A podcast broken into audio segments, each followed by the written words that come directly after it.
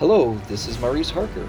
For almost 20 years, we have been building a team of hundreds of clinicians, coaches, mentors, and people just like you who have discovered and love to teach life changing principles. Our coaches have made a special investment to make sure you can hear these messages. You will hear stories of triumph and healing from specialists and people having a real life just like you. We hope to increase your awareness that you are not alone, and there are so many others who are enlisted in this work to train and heal the whole family. You will find these principles are an amazing synergy of the most accurate, cutting edge science with familiar gospel principles. We are passionate eternal warriors, and we hope you will join us.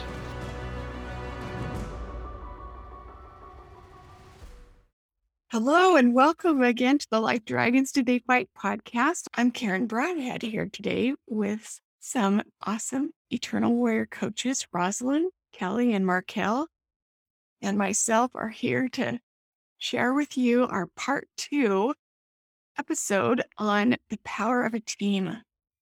I love that the that just the word power and team are together because it's a great thing to consider if you want to feel more powerful, more power, more empowered in your life. It's amazing how in my life I've had experiences where I can't join a team because then I'll be so vulnerable and people will know how weird I am, you know, or I can't join a team or connect with somebody and really be vulnerable with them because that will reveal just how different I am or off I am or how I think that's different, you know, and such a lie. Oh my goodness, that is such a satanic lie because I can see why Satan would be motivated to tell me lies like that because I he knows that one of the amazing things we can do to overcome him is connect with other people and connect with ourselves in a better way. I can't believe how much being part a part of a team and connecting with other like-minded warriors in battle trying to navigate their own life and the own their own challenges in battle has helped me to connect with myself better, see myself more clearly, and to really be able to navigate that space of what's true and what's not true about me, about my, the mess in my life, about my family member. When I can hear and see other women or men in battle and how they're handling it or what kind of help they need and consider what do I know about this? Because there are so many things I didn't know I knew till I joined a team. But it gives you a place to voice what you know. Kind of neat. All right. We want to go back to this document that describes Satan's five tactics to keep us from the power of a team. But before I do, I just need, I just really, I have to hear, I guess I do have to hear all of you gals' voices before we get started. Has it always been easy for you to just connect with people? Or has that been a tactic Satan has used on you as well? What do you think, Markel? Yeah, definitely a tactic and one he still uses to disconnect me. In fact, he takes me out completely and it's not very fun. And so navigating that is a challenge and remembering that I do have other areas that I can connect when I am disconnected from teams. And I think that the lie that Satan really tries to get us to believe is that, you know, we have to do it by ourselves. So, first, we have to do it by ourselves because if we ask for help, we're going to be embarrassed and look bad because we need help. That's the lie. When we know the truth is, we all need help we all need support. We're all learning and growing and making mistakes and and improving. And the other one is, you know, I have to do this all alone because there isn't anybody else. And that is also a lie because there are, is always somebody. If if above all, you know, if there appears to be no humans available, God is always there. And so we are never alone because God is always there. And remembering that when we're having those battles is is important to help us to keep reaching up to God, reaching out to others, and remembering who we are. Yeah, I like that a lot. Ladies, what do you think? Just a, yep, I'm excited to talk about this. I just need you to say hi to people, whatever. Oh, well, I'll definitely say hi. I'm so excited to be here this morning, and I I love this little team that we're on this morning. It's been so fun to be a part of this. So good. I love this context that we're talking about teams in because it has changed my life. I totally bought into Satan's whispers once I got married that the only person I needed in my life was my husband. I didn't need to have friends outside the marriage. And so when things started going bad in the marriage, I had no one. And excuse me, he told me I needed to just pretend it was all good, nobody would understand, and it was all my fault. So, excuse me, when I found this this truth made all the difference. It made all the difference because then I had I found a support group help me and just take out all those lies. And I that I always, like Markel said, I always had God to turn to. And he loved me still. I mean, Satan was even telling me God couldn't love me the way I was. And so God loved me still. And then I realized that I could tell other people and they wouldn't shame me. They would understand. They would help and support me. And yeah, changed my life. Awesome. Yeah, it's pretty big. This power of a team is pretty big deal. Like literally, if you think, I don't know what to do with myself, I would say just go start connecting with a team on purpose and you're going to know what to do with yourself. Like a like minded team that's awesome.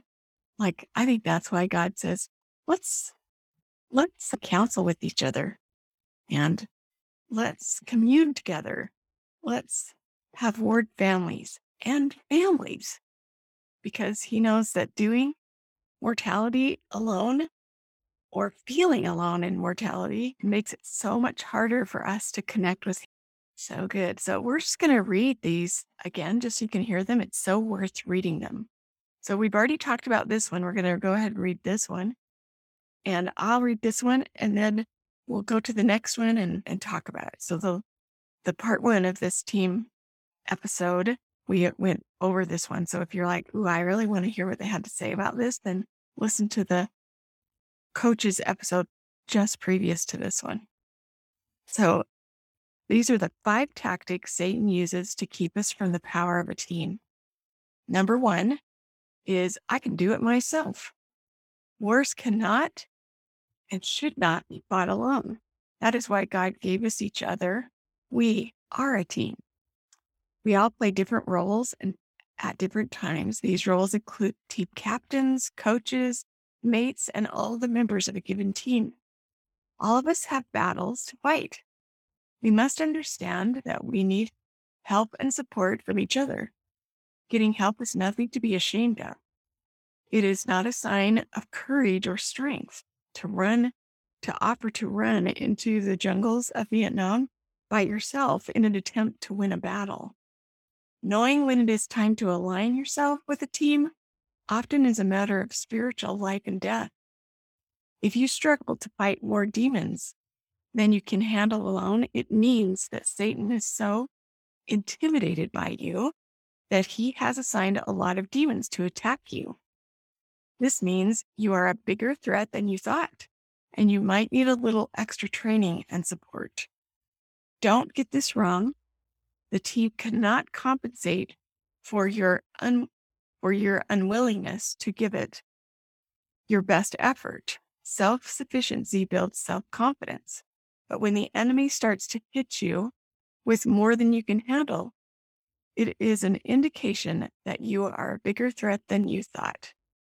And it is time to get the teammates or fellow warriors together to take out the foe.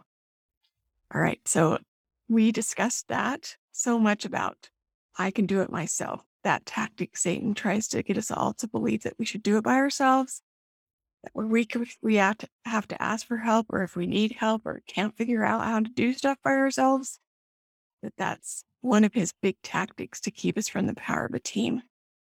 And then number two, let's see, Kelly, can you read number two? I'd love to. Isolation, number two. On the other hand, it is human nature to want to prove that we can do things by ourselves and don't need the support of teammates. I want to do it myself is a phrase you hear from children at a very early age. It is, imp- it is an important part of development to learn what we can do by ourselves. It builds self confidence. It is also true that in each developmental stage, of life, the individual is working on developmental issues that separate them from the group or the team. This is where Satan gets really tricky and really cruel. He uses the momentum of healthy development against us.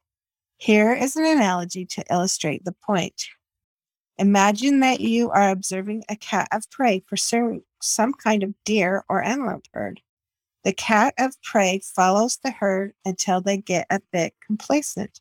Gradually, the cat of prey cuts one of the deer or antelope away from the herd. Then the cat continues to hold a position between the herd and the individual deer. The cat also keeps the lone deer away from food and water. Eventually, the cat wears the deer down to the point that it is vulnerable to attack. As an isolated entity, the deer has no chance. Hey, dude, I really just feel like in order to prove my strength, I need to run into the forest of Vietnam alone. That's an independent, stupid soldier. Okay. So let's talk about that isolation here. Like, how can a team protect you from this tactic? And is have you seen that before? Something comes to my mind, but did something come to you gals' mind where you're thinking, I've seen that happen literally in my life? That Kelly? Yeah, I I've definitely experienced that. One of the things that I experienced when my husband had his stroke, I felt so alone. There was hundreds of people surrounding me, you know, telling me things constantly. And I, I was in such a spin that it was so difficult. And he told, had me convinced that I needed to just withdraw and figure all, all this stuff out myself. You know, I needed to figure out what, where I needed to live. I needed to figure out, you know, if my husband needed to go into a home or not. I needed to figure all that out by myself. That these people weren't actually there to help me, that they were just throwing things out. You know, I, it's very, very difficult to navigate when you're in a spin and the, and the adversary knows that.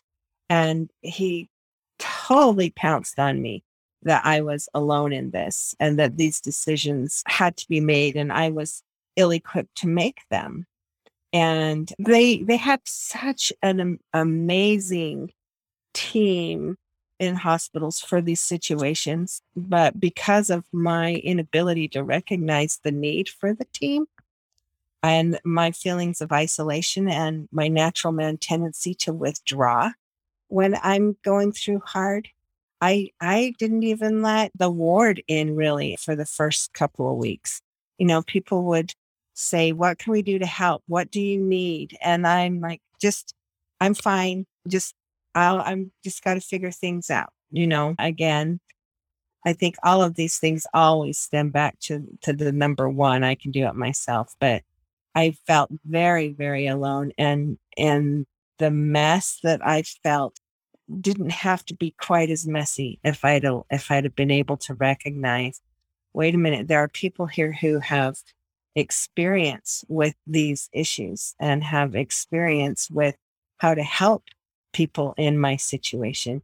And because of my spinning out and buying into, I just need to be left alone and let me just think about these things. But the, the fear and the anxiety and the total despair that the Lord had me in, I'm not the Lord, scratch that was the Lord that Satan had me in was overwhelming. And I absolutely was a victim. I had no chance of surviving that. And, and I suffered for quite a while before I could get things back together. And Ellie, do you remember what what when you when you decided I'm no longer going to do that? Yeah, I you know, I had some really amazing experiences with my Heavenly Father sending people to me that could penetrate that wall. My bishop, he worked at the high school that was just down the street from the hospital. And he came every day and in a kind and loving way helped remind me of who I had on my team. Sorry. And then I was able to say, wait a minute, I don't have to do this alone. And he, he just his being there every day. He came and we were in the hospital almost three months so that was quite an effort on his part. So it it it was about three weeks before i finally could feel that wall start coming down and could allow myself to say yes i do need help and yes and it was overwhelming to me the kind of help that was already available and already had poured in, but I had been unwilling to see and take advantage of the power of my team. Oh, good. You know, isolation is a horrible ta- tactic that Satan uses. And sadly, you know, you have this whole team around you, but when you've had something such as betrayal trauma things that others might not understand. You know, they may be really wanting to help, yet they say the wrong things. And they really, shame comes in. So, really, we can't talk about isolation without talking about shame, because that's the other tactic that Satan uses. And so, uh, what happens sometimes when people are really hurt, you know, and they are have these comments that create more shame that you know people will go into isolation because there's so much and then navigating okay who is on my team and finding those people that do understand and see what your goal is that you're working towards is important. And it's important to keep trying. And you know i struggled with that for probably over a year. It was over a year. And, you know, it it was very isolating until I did find life-changing services that did understand betrayal trauma and that you know I wasn't you know it wasn't really it wasn't because I was bad or because I wasn't doing something right you know I was trying to do things right, but you know, the comments were coming, well, you should try this and you should try this, and you're not doing that, you know, and that was not the truth. So just remembering when you face really hard trials and it feels like your teammates are your enemies, we know that that is not true, you know, and we have to keep finding, keep searching for what will help us with the trial that we're going through. And instead of isolating, continuing to turn to God, praying, and keep looking, keep asking, keep seeking. And you're going to find the help that you need. And actually, how I found out about, you know, the different things uh, that I needed was taking an Eternal Warriors training course and totally not good timing for me. I had a lot of things going on, and we needed enough people to create a class. And my friends were like, come on, come on. And it actually ended up being the best thing for my life, really, and helping me to get the tools that I needed to actually regain my strength and be able to move forward and out of the trauma and the horrible things that, you know, I was facing. So it's a tough place to be in and it can you know happen there are people that are on our team and we need to just remember that satan tries to make people feel like they're the enemy when they're not Mm, that's so good. Well meaning people who just don't have a clue about how they should approach a really sensitive place that they've never experienced. Tricky. So good. So was it Eternal Warriors that you found before you joined like the Worth group? yep Yep. yeah i i had never heard of life changing services i didn't even know what it was and so and it was you know probably about partway through the eternal warriors training i'm like okay what else is there are there therapists are there and so yes that's how i you know was able to be led to you know good therapist worth group mm-hmm. and definitely had a great support team there and still do if i if i need that so that's great. Mm-hmm. And it, you know, when we're isolated too, we can't escape a lot of times that shaming voice in our head that we're the only one that would have something this dysfunctional. Hmm. scary, this awful. And also, I love, Kelly, how you pointed out being in a transitional place, something unexpected happening, which happens so much in our lives, right? We find out about, you know, a health issue that's big, that's going to be life changing for our lives. And without even knowing that's where we're headed, we are submerged into this place of, wow, this is hard. That there's a tendency when we don't know what to do and we've never been there before to not even believe anybody should help us, you know, that we just should be by ourselves. I love that. But Markel, I also thought it was so awesome that you connected shame to isolation. That the thing that drives us to isolation is shame. Mm. And your kindness in saying people mean well, but if you are feeling isolated and really experiencing some trauma, the then Satan's tactic to use that enmity, you know, use that that's your enemy those people are your enemy. I can see why, you know, lots of people we know maybe think, you know, the church isn't a safe place for me. People don't know how to handle me there, you know, how to how to be nice to me there. Or, you know, so we isolate, but whatever Satan can do to keep us isolated, he will do. Mhm. So good. So, Rosalind, what's your experience with isolation when it comes to grieving? That's such a good question because he really hits you with you're the only one feels this. And he'll either, I've noticed with the people that I have counseled, he either keeps you stuck there, that you are a victim and you're forever going to be, or makes you feel bad that you're still there, but convinces you that nobody else will ever understand. And so there's just no hope. Yeah. You don't feel like anybody understands because nobody really, none of us grieves the same. I mean, everybody's, the way you grieve depends on the moment from you're born, how you're brought up. Everything you experience affects how, when tragedy happens, how you're going to grieve.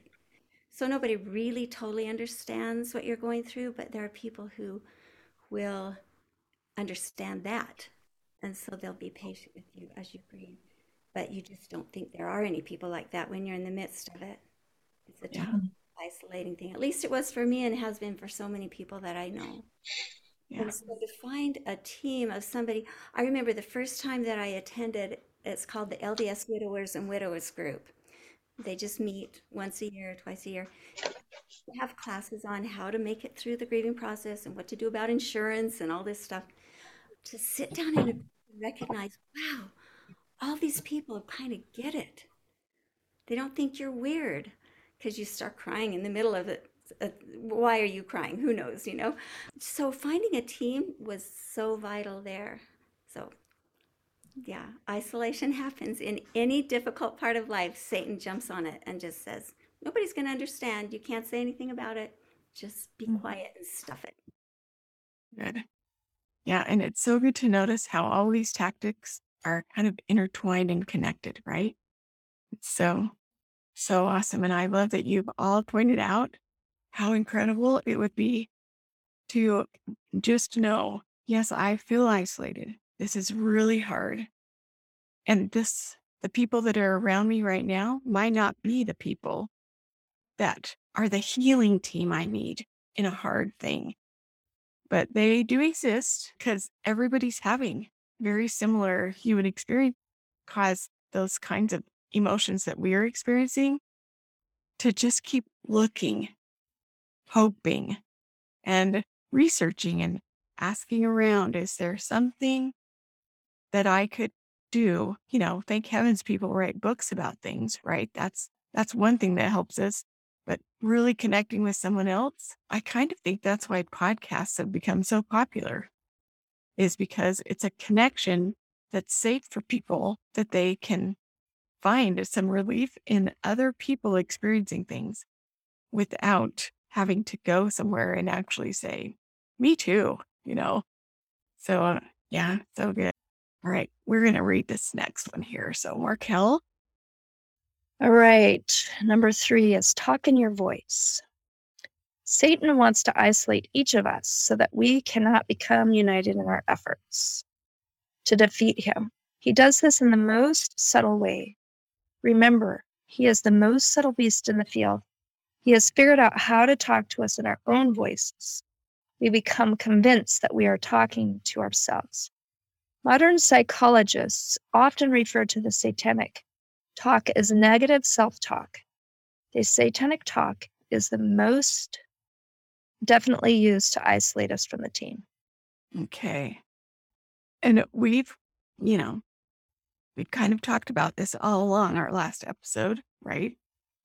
And this one. But one thing I would say on this one is if you don't have an awareness that not every voice in your head is a trusted voice, and you think that the the shaming voice in your head, the degrading voice, the negative voice that's telling you you you shouldn't be like that or you should be better or you could do that different or wow you blew that again all that stuff you think that that's your responsible voice it's keeping me responsible and accountable it's the thing that helps me to, to be better when i'm noticing that wasn't good enough you're not good enough you need to do better but they also could be so tormenting and awful where we notice we are thinking thoughts in our head that we've never heard before.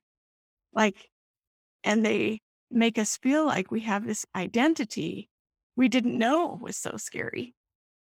You know, when I became a new stepmom, my husband and I blended our families, and he had two children, ages six and almost four, and I had one child, and he was almost three.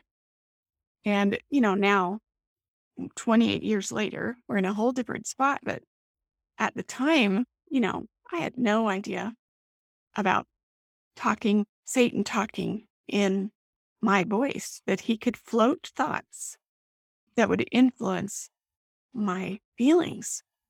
And then I would take action that wasn't aligned with who I was and look around at my results and think, the worst person. So my stepchildren were so kind, extremely obedient, very well mannered, and really loving kids. And I just assumed it will be so easy for me to love them. Just be so easy for that to happen because they're so nice and I love their dad. But because becoming a stepmom and blending our families caused a great transition in the way I had to interact with my, you know, with my son that we'd bonded so much, me being a single parent for, you know, for some time, just him and I against the world. And there's a lot of things that we, that I had to adjust that he was just having a blast with these two new friends, you know, but it was affecting me so much as well as my, you know, how you have a new marriage and you're like, okay, now we really are seeing the real, right? We're really seeing the real. And it's still wonderful, but there's some real things here I wasn't expecting. I didn't quite consider. So you're navigating all of that. And then you're in this real I don't know how to be a mother of three children. And I don't know how to do this. But I really was convinced I would hear things in my head that I was just a horrible person, that I thought I was a nice person, but I'm not. I'm terrible because I'm having thoughts about a very nice child that has, I have no reason to think naughty thoughts about them. And why can't I be kind in my head about them? And I just really thought, I, this is revealing what a broken person I am and how I'm the weakest link in this family. And because what we'd done was so significant, both my husband and I had been through some significant trauma. And then we blended our families, and he'd been single for almost five years with his two kids in full custody. So I just really had desire to do good. But my mind was telling me otherwise, that I wasn't good and I was the weakest link in this family. Everybody else looking from the outside, even my husband and children, they all thought, everything's just fine. We're just fine. And if, if I would have asked anybody's opinion, what do you think of what we're doing over here? They would have said, it's miraculous. It's so awesome what you're working on over there. But I was thinking, I'm the worst at this, I'm terrible at this. I'm going to ruin this family. And I believed that so strongly that I was going to ruin the family because I couldn't stop thinking naughty thoughts about nice people, innocent, nice people. I thought that I have a problem. Something's wrong with me. And it wasn't until I, you know, I just revealed the truth to my husband. I said, I don't think I can stay here. I don't think this is going to work. And he was so shocked, like, what? I said, I don't think this is going to work because I'm going to ruin this family. And he's like, huh? No, I, I'm going to ruin this family because I was being so tormented with thoughts I'd never experienced before. I didn't think I was that mean of a lady, but I was mean in my head. And then I could be nice on the outside. It was so, so just saying that out loud and then him realizing, okay. And I said, I need, I need help. I think I need some help because I can't really tell you about my mean thoughts because that will make your heart hurt. And I can't really, you know. So I just found this class in a community like, you know, this, the mental health. You know, I know there's something called like Davis Mental Health, Morgan Mental Health, and you can go take free classes. There's one they were having about step parenting. And I asked my husband if he would come to that class with me. And within two weeks, that woman who was a step parent to eight children, who had all grown up but had so much experience in step parenting, she said something that just released so much of the pressure I was feeling. She said, You don't have to love your ch- stepchildren. It's not required. You have to be really nice to them. You it's like you're their best aunt. And then she said, that's just a really great way to approach step parenting. And it gave me permission to choose things without feeling forced to do things and feel things before I was ready to feel things. And it was like all of a sudden I was in a whole new place because she said I didn't have to love people. I could just be nice. And I was like, I am being nice. On the outside, I'm totally nice. I am being a nice aunt. And she was telling me that's a good step parent. And I was like, good step parent because I can do that, you know? And, but it was just until I decided I need a class, I need a community. But I could not believe the voices in my head that I had never heard before. Big deal. Kelly. I, I know that that was one of the things that drew me wholeheartedly into life changing services is that thought. I know when, you know, going back to those things that you think are being revealed about your personality but they really are satanic. I know I had those same thoughts, not nice thoughts when my husband had a stroke. It was like, oh my gosh, this is so hard. I wish he would have just died. You know, that was not me. I really did not wish he would have died. But I was hearing that constantly. And I mean, Uh, whenever I would have to help him with anything, you know, it's like, I hate you so bad. Those are the kind of thoughts that were coming through my head. And I was so riddled with guilt and shame. I could not take it. And I got no relief until I went to Karen's class and and went through the Eternal Warriors program and and learned that truth. And oh my word, I felt like I lost a hundred pounds of guilt from my chest and and my heart, you know, because I I'm a nice person. Those were not nice thoughts.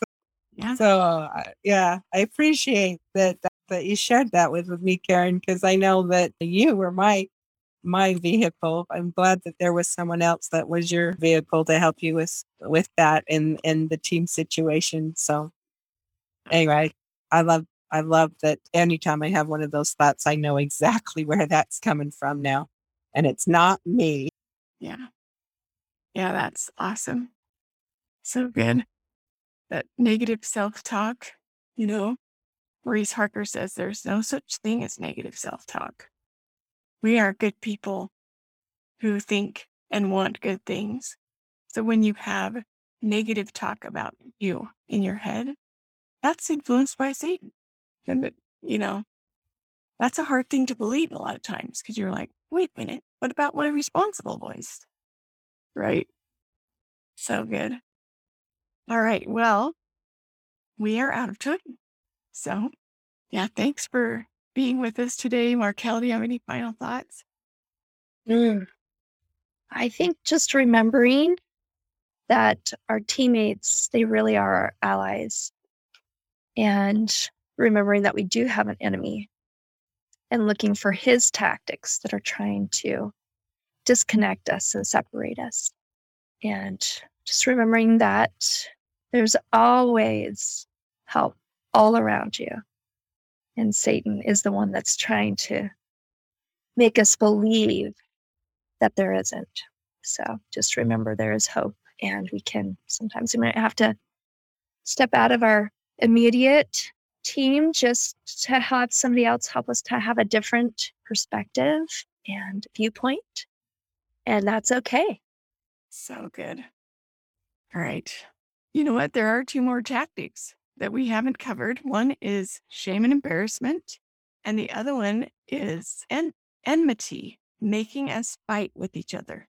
And because we're putting a link in the show notes, we invite you to go read, read those thoroughly and consider for yourself how would a team, how have I noticed that having a team or a connection has helped me to to overcome that satanic tactic in my life. Yeah, oh gosh, totally. Can I just say, we've got to say where to find us, right? We have to say that. We want you to come to to find us. Obviously, I think as you're hearing us, you can hear that just because they call themselves coaches doesn't mean they ha- don't have a real life, right? Doesn't mean that they haven't experienced kind of the some of the weird things I have.